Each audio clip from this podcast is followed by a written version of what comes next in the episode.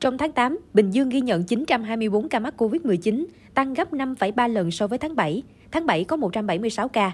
Hiện toàn tỉnh có hơn 500 bệnh nhân mắc COVID-19 đang điều trị, trong đó có gần 50 bệnh nhân điều trị tại cơ sở y tế. Để hạn chế số bệnh nhân COVID-19 chuyển nặng và tử vong, Sở Y tế tỉnh Bình Dương yêu cầu các bệnh viện tăng cường hội chuẩn để hạn chế tối đa việc chuyển người bệnh lên tuyến trên. Đối với các ca bệnh nặng, ca bệnh nghi ngờ nằm tại các bệnh viện, ngành y tế khuyến cáo thực hiện xét nghiệm PCR để chẩn đoán mắc COVID-19, tránh bỏ sót ca bệnh để dịch bệnh lan rộng. Bác sĩ Huỳnh Minh Chính, Phó Giám đốc Sở Y tế tỉnh Bình Dương cho biết, trước diễn biến phức tạp của dịch bệnh COVID-19, đơn vị tăng cường tuyên truyền người dân chủ động đi tiêm vaccine phòng ngừa, đồng thời chủ động tham mưu phương án kịch bản với biến chủng mới.